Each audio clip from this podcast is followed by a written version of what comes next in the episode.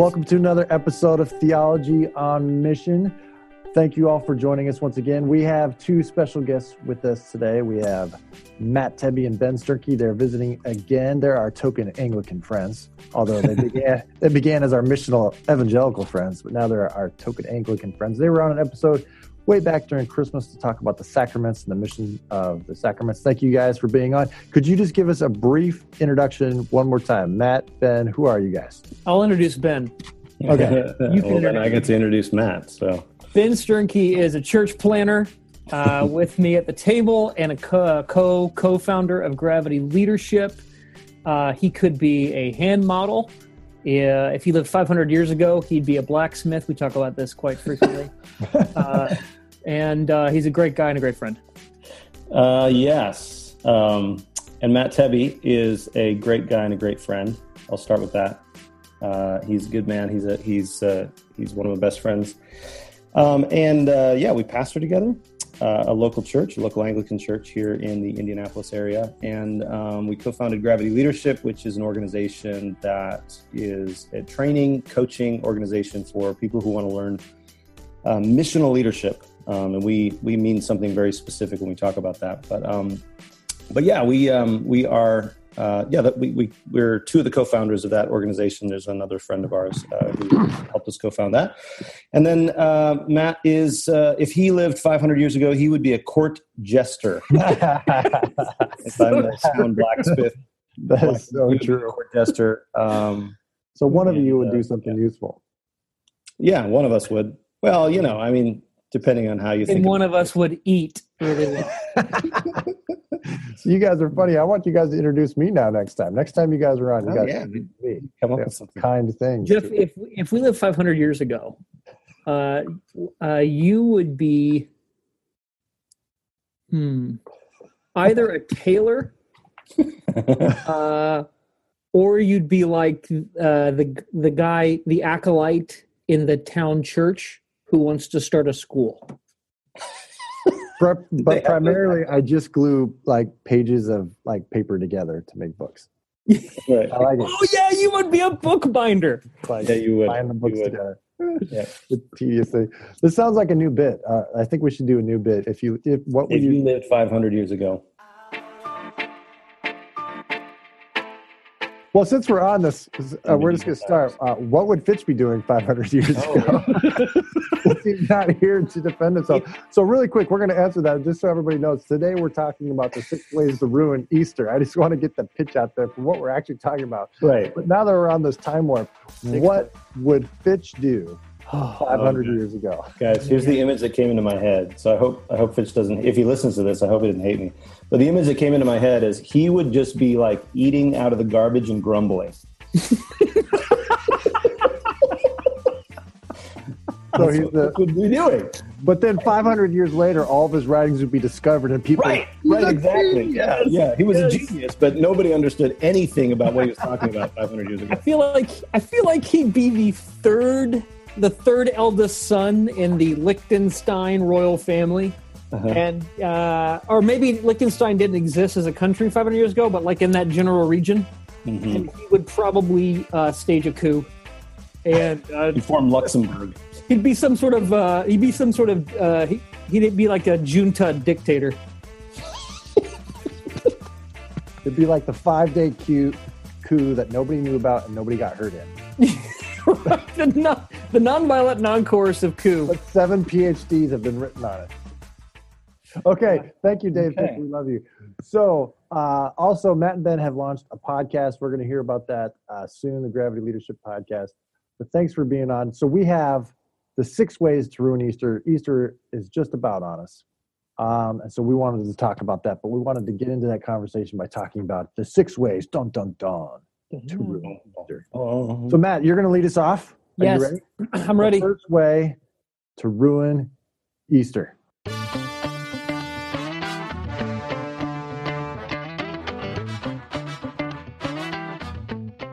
First way to ruin it is to wear all black. No. Oh, well, that's true. Hey, that's not or to, hide, or to hide the Easter eggs too well, and all the children are And all the kids cry. yes. Uh, yeah. Uh, yeah. we're talking specifically about sermons, right? So these are Well, ways not that only about pastors- yeah, primarily about Like sermon. service. I mean, we're talking theology. This is theology on mission. So we're not saying like you know hiding the egg- eggs too well, right? We're talking Yeah. about Having freezing cold baptismal water so that everybody wants to die and jump out. publicize an Easter egg drop, but instead of dropping Easter eggs, you drop 20% off in your church bookstore coupons. Okay, yeah. Oh, there's no candy in these eggs. this is the worst Easter ever. The first way to ruin Easter. Okay, when I moved back to Indianapolis uh, several years ago, it was around the holidays, and uh, we went to we went to a didn't, wasn't working at church. Went to a, a church that uh, some family members attended. Large auditorium, huge service, and the the pastor of this church was giving a sermon about how incredible Jesus is and uh, he was preaching primarily to the people who only come on Easter. So I, the first way, the first way to ruin Easter is to use it as the twice a year, right? I'm getting them on Christmas and Easter, Mhm. and I'm going to give these people uh, usually what sort of ends up being a guilt trip about why they're not here the other 50 weeks of the year. Mm. And so something surreal happened uh, during this message. I'll just say, uh, if you're thinking about doing this in two weeks, maybe this will dissuade you. but uh, this pastor was talking about how uh, you know some some of you are here because your family drug you here, and you don't believe in God and you don't believe in Jesus. They and drugged you. This is like yeah, I think he said drug. Uh, you were dragged here, whatever. And then he said, I can respect that. And some of you are here every Sunday. I can respect that. he said, but some of you are on the fence. You're lukewarm. And some of you just can't get out of bed on Sunday morning to get to church. And I'm not kidding you guys. In the auditorium of a thousand people, when he said, some of you just can't get out of bed on Sunday morning to get to church, somebody goes, yeah! Like super loud. super loud Who was not Totally. having it? totally mocking and trolling the pastor for mocking and trolling him.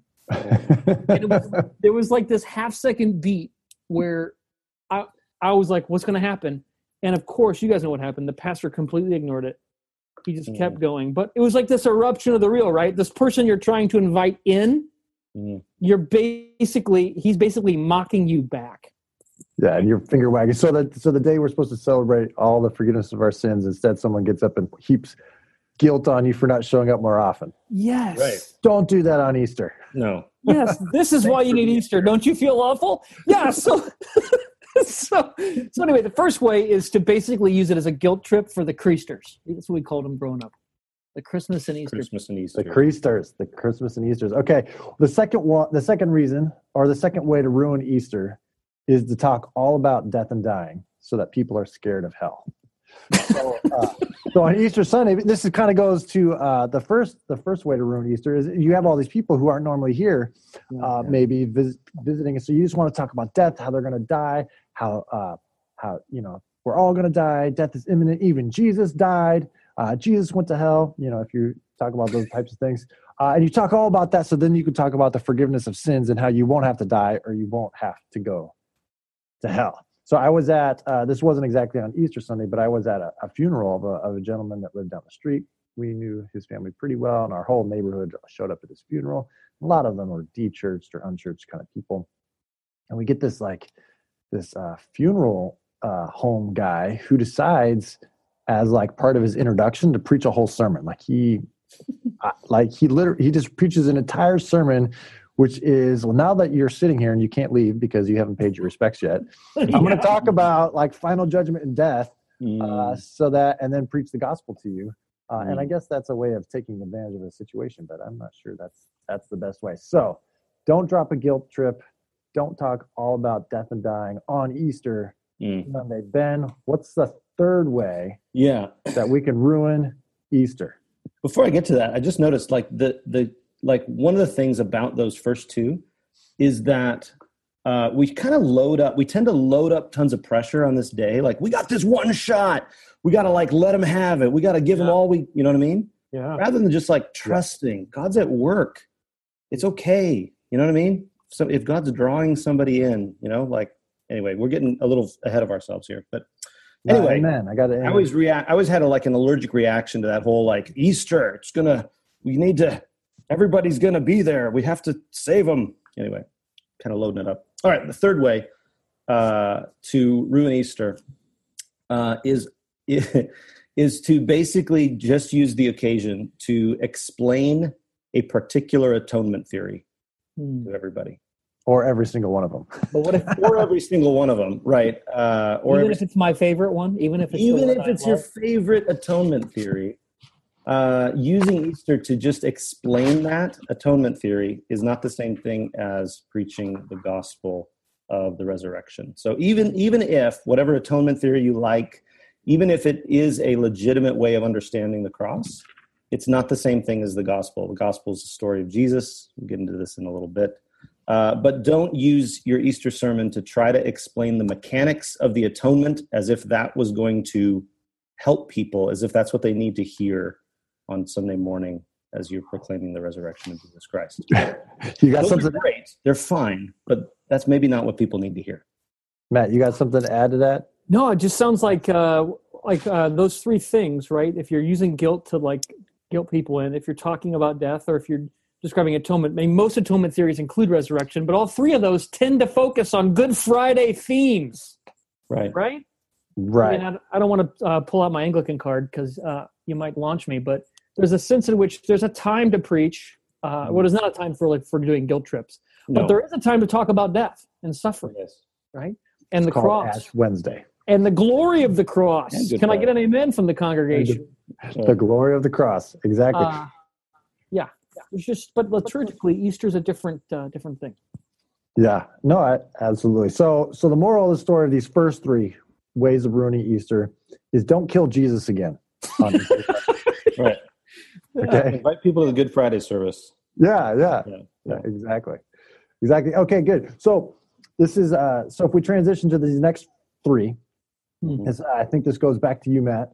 Uh, what's uh, a fourth way to ruin Easter if we transition maybe from the death to actually thinking about the resurrection? What's a fourth way? Yeah, this I would call this the evidence that demands a verdict way. Uh, this is using uh, Jesus's Oh, resurrection. went out of order. It was supposed to go to Ben. Yeah, I know, Jeff, but you're leading the thing, so I just I went know, with it. went out of order. Matt just went with it. Do you want to pause, or do you? I can wait. Well, I don't. We don't do any edits. We just keep going. Actually, okay, keep Ben. Why don't you go to number four? We're just All right. I'll, I'll talk about number four. Matt, uh, Evidence why you talk about number five. Just get ready. That's right. All right, I'll be five. All right. Four. Uh, but yes, the evidence that demands a verdict uh, way of ruining Easter. Um, I, uh, you know, I, I remember um, going to a few years ago, going to a church um, that uh, I w- I wasn't part of. We were traveling and uh, visited a church. And I remember, I remember needing to. Uh, I heard one of these sermons, um, and I think it was something like eight reasons uh, you can believe that Jesus Christ rose from the dead, or something like that. And basically, the sermon was just uh, apologetics it was just uh, here's why it, it, it's it's okay for you to believe that Jesus Christ literally bodily rose from the dead. And it was just you know it was all the apologetic. Now I took an apologetics class in college. Um, I actually really liked it. I, I was like kind of good at it because it was about arguing and like kind of defeating your opponent through argumentation, which is uh, kind of a thing I like to do. Um, Destroy- destroying destroying your opponent's intellectual strong- Prove that you were good at it, Ben. uh, that's actually a, a point of my sanctification to stop proving that I'm good at it. But anyway, um, so I, I all that to say, I actually appreciate apologetics. I do think it's it's very important that Jesus Christ literally bodily rose from the dead, and I'm grateful for all the ways uh, that people have sort of demonstrated that. You know, through uh, you know all the different things you know that that um, people have come up with, the ways evidence that demands a verdict or um, I learned a lot of this from reading uh, Greg Boyd. Actually, Greg Boyd has a ton of good stuff on this.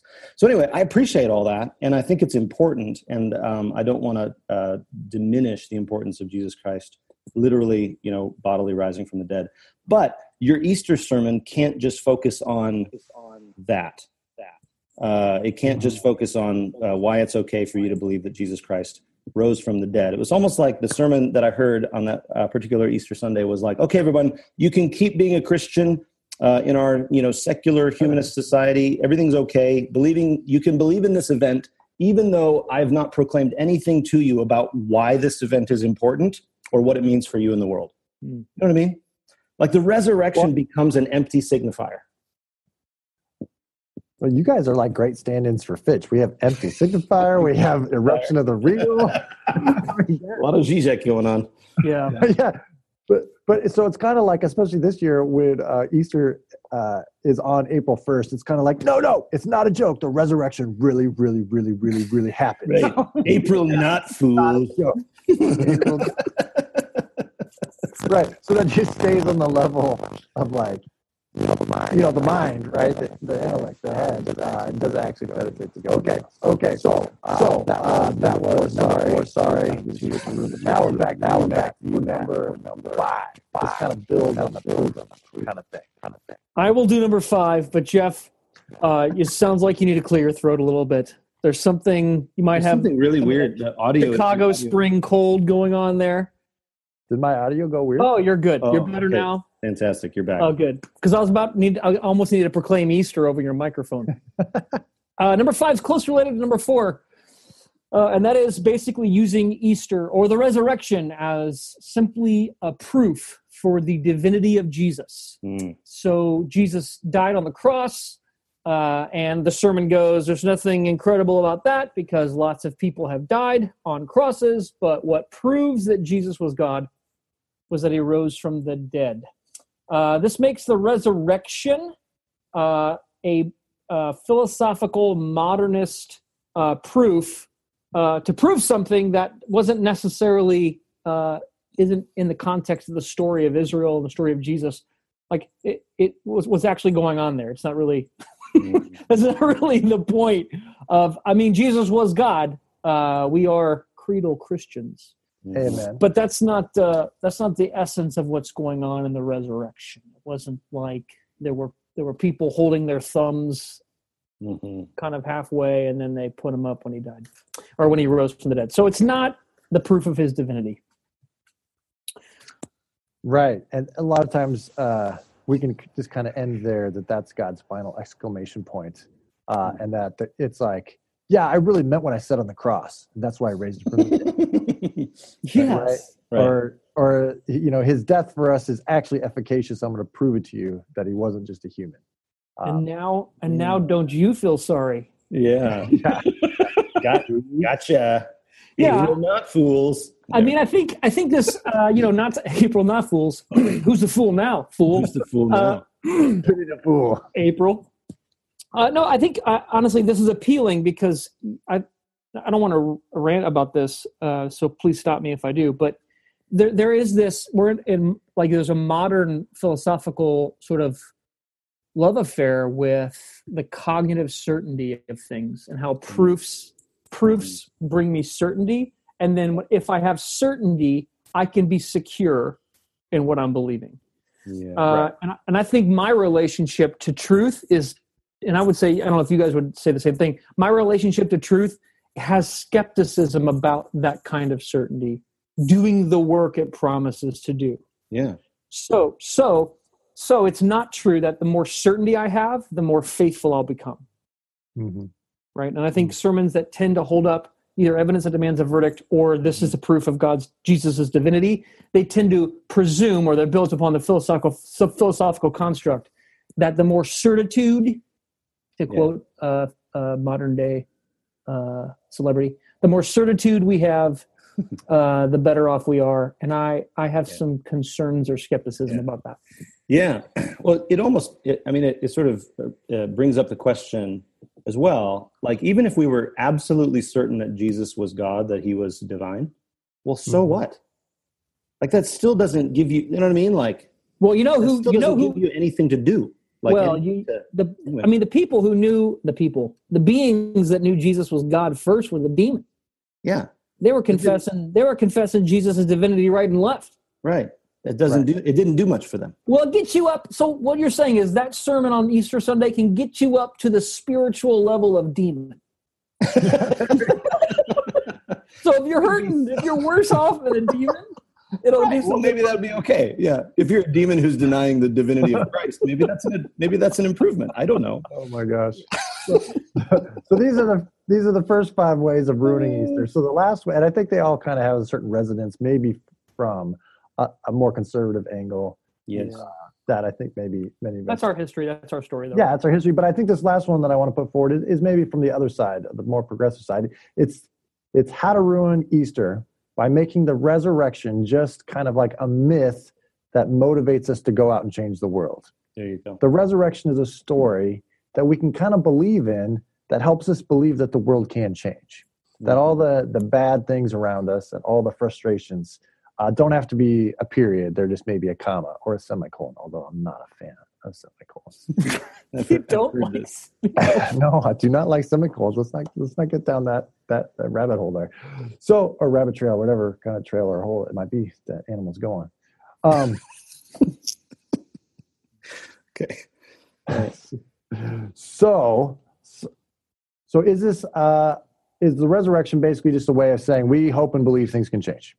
Um, Right. It's an inspiring Or- story. Yeah, it's an inspiring story, but it doesn't have so, so one more day.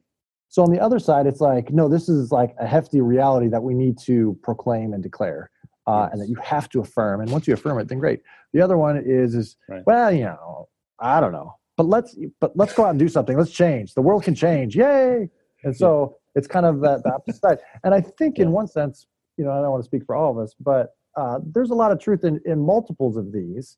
But the question is, is should they be what we're doing on Easter Sunday? Right. to be talking about the cross. Certainly, we don't want to do guilt trips at any time, so that's not right. Yeah. You know, Right. but there are times to talk about death and dying. There are times to talk about sin and atonement and substitution, and however you want to talk about. There's Right. uh, the glory of the cross. There's certainly reasons to you know bolster our faith in the divinity of Christ Yeah. and even the fact of the resurrection. But Yes. what should be going on in Easter, and why do we avoid going there? Mm. Either of you want to jump in there? What what, what should we be doing on Easter Sunday? I- That's why I'm on this podcast, Jeff. I'm hoping you'd tell me. That's I've done each of these six things, and now I need the. Well, here's I'll, I'll suggest one thing. uh, when we read the gospel story, the resurrection was something was an event that irrevocably changed the world, and the um, and it was proclaimed like he is risen, and the implications of what that meant kind of worked their way through, rippled their way through the disciples and apostles, you know, in the different uh, accounts until Pentecost. So uh, primarily, I think uh, Easter sermon should be the proclamation that new creation has begun in the resurrection of Jesus Christ, and and the implications of what that means for our relationships Mm. And our and our uh, and our responsibilities. So the people we're committed to and the things we've been entrusted with. How does the resurrection change everything? Yes. everything. Yeah. Yeah. And so what we say often is, is that God is making all things new. And that's not a Mhm. sermon you just preach on Easter, but certainly you want to preach that on Easter. Is God is making all things new. Yeah. Death has been defeated. Death is not the end. Certainly that needs to be somewhere maybe at the beginning. But the Yes. emphasis is on victory over death, conquering over sin and death, Yes. freedom from sin and death. And it really should be a new beginning. It's it's the you know, it's Israel out in the wilderness or it's Israel entering into the promised land. It's a new beginning. It's it's uh it's a new Everything hope, maybe we could say. Yeah. A new. Sorry. Sorry. Ooh. Just take that out of there. No, I'm going to edit that one out. yeah. Ben, No, I was just going to say, I think that's the key, and that that's one of the reasons I think that it is uh, not proclaimed that way, because that's a that's a uh, I don't know that's that's a risky kind of thing to say, right? I, I think one of the reasons we fail to proclaim that everything has changed because of the resurrection is we're not sure we're not sure we believe it. there's a lot of evidence to the contrary. Right. There's a, and we have to grapple with that. Um, if you proclaim it, you've got to you've got to kind of grapple with that. So I think it takes some faith to proclaim it and really to step into it and say, I really believe this is true. Um, and I think that the way that we oftentimes talk about it is it's it's forgiveness for my past, right, and then hope for the future. But it leaves the present uh, just kind of up to me to do whatever I want with. but if the resurrection ha- has means that the entire cosmos has changed, well, then I've got to grapple with, like Matt was saying, like I've got to grapple with how to how how, how I live, you know, with my, my relationships now. How does this change how I relate to my to my spouse and to my kids and to my coworkers and to uh, my my church uh, family? How does this relate? Um, how does this change the way that I fulfill my responsibilities um, at my job to to the people around me? Uh, and I think those questions are uncomfortable to ask. If Jesus Christ is Lord now, it's a lot easier to think, great, I got some stuff in my past taken care of. I have some insurance uh, for the future. Um, and so, you know, that's just easier to, to think through for most people. Yeah, yeah, I think that's really good. And the more conservative evangelical view is the re- the resurrection doesn't have anything to do with the present, just like you said. It's just the Right. past, Yeah. and, and it's also the future. I think that's a great. Well, I've point. heard, yeah, I've heard it's the future breaking into the past, and we live like we get a Yeah. picture of our future that happened to Jesus, and we live between our future Yeah. and our future. Mhm. and I, I think like even the progressive uh, th- that even has a much more future orientation too is like well we need to build the kingdom of god among us Yeah. like it's something we need to work toward and the resurrection kind of is the fuel in our tank you know but it's it's not real or maybe it's not real or maybe it doesn't matter if it was real or not Yeah. it's a good idea that motivates us to keep building the future and i think i think what you said ben is, is really important like it really it really takes faith to say uh, no, it's not just about the past, and it's not just something that we do to build the future, but it's something God has done Yes. and is doing, uh, and and we actually have to believe that that has been done and is being done, Yes. um, and that takes faith or, or allegiance, as some would say. This is that kind of how I talk about faith now Mhm. quite a bit. You know, it's not cognitive; it's like grasping onto Jesus as He grasps onto us. Yeah. Uh, and so, can we step into the pulpit? Can we, if, if you're not preaching or teaching or leading worship, can you go? Um, for all, all the listeners, are you, are you? Can you go in, into the church service on Easter Sunday and be like, "This, this is reality. This is the real, real. This is That's real. happening." Yep. Yeah, Yes. Yeah, and part of that's a um, it's a different speech act than we're used to. We're used to explaining things or convincing people or trying to persuade people. But uh, the the reality that something has happened is just a declaration, Right. right? It's like uh, it's, it's Taco Tuesday, right? That's a declaration. Or like when my kids wake up this morning at three inches of snow, and if I would say, "Kids, it's a snow day," I wouldn't. I don't. They just lots of rejoicing. My son takes his shirt off. Like things go nuts, right? He takes his shirt off anyways. Okay. yes, Yeah, The yeah. reason. yes. So you can quibble with that, but like there's there's just a celebration. There's a party. There's a declaration that something has happened. And Yeah. it, it rearranges my present existence, and that's Yeah. the kind of speech act we're doing when we proclaim Easter. Yeah. And that, that's a risky speech act too. That's a, that's another thing about it is because when you proclaim something, it's not like think about this, you know, Yeah. or you know, uh, see what you think about this, right? The only possible responses to that kind of speech act, the proclamation, are "Amen, yes," or "No, I refuse to participate." You know, Mhm. like it it it's Right. uh, it turns people on or off, and so I think we find that uh, risky and uh, dangerous as preachers sometimes to proclaim something that may give people a response of like, "Ooh, I don't know if I believe that," or "I don't know if I want to participate in that." Yeah, it is kind of that test, um, and maybe like Christmas, but Christmas is so you know sentimental. I don't think it confronts them, but it is that test of faith where it's like you know, like, do we really mean this, or is this just a bunch of things we do and we talk about and we you know we believe and we pray if we're stressed out, you know, but to say like, no, Jesus really died for your sins and was raised on the third day. Like that's like you know Yeah. we're not messing around. Right, right. There's a right. There's a lack of messing around. Yeah, you know, it's business time. Jesus is serious. Right, right? right. So I don't know, Jeff. I don't know if we have time for this, but like I'm thinking through the different appearances of Jesus after the resurrection and how there's themes that emerge that kind of can give us guideposts about what are the implications Mhm. of the resurrection. Like, how do they get to work in the first few hours and days of Jesus' resurrection? I will save that for another podcast. And how do we declare that?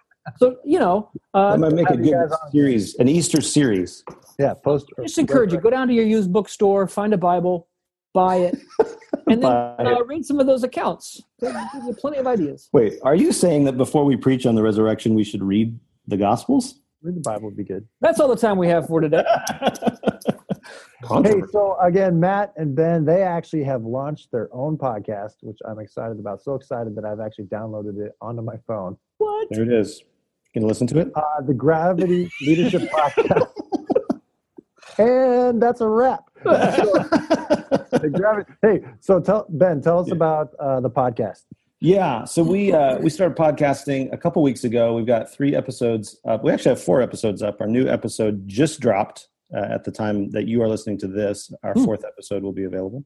Awesome. Um, and um, yeah, it's conversations uh, on the things that we're passionate about, which is uh, which is helping people lead like Jesus, live on mission, uh, make disciples.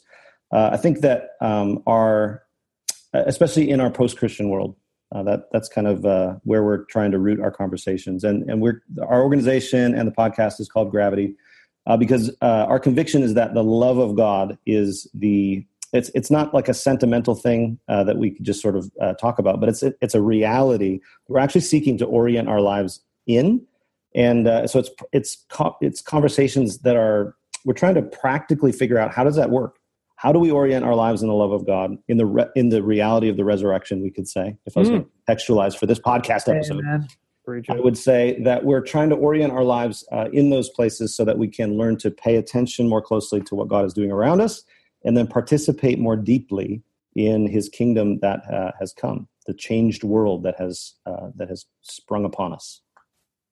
Excellent. If you, uh, faithful listener of Theology on Mission, if you've ever been like, I love what Dave and Jeff are talking about. But I could, if it could be a little more practical, if it could be a little more oriented to like on the ground pastoring or leadership, then Gravity Leadership Podcast will be the podcast for you. Yes. But do not rate or review their podcast until you rate and review uh, this one, okay? Because hmm. they already well, have. You can like, do it in any order. Just do both. No, no, no.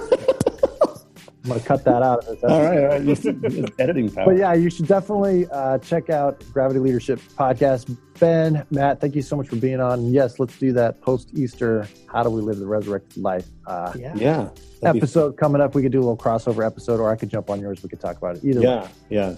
Well, thanks. thanks. Love to so have you on the podcast. That's a wrap. Uh, next week is Easter. We're going to be talking about the death of Jesus. Uh, I think we're going to have another guest going to be fantastic. Thank you so much for listening, and we'll talk to you next time.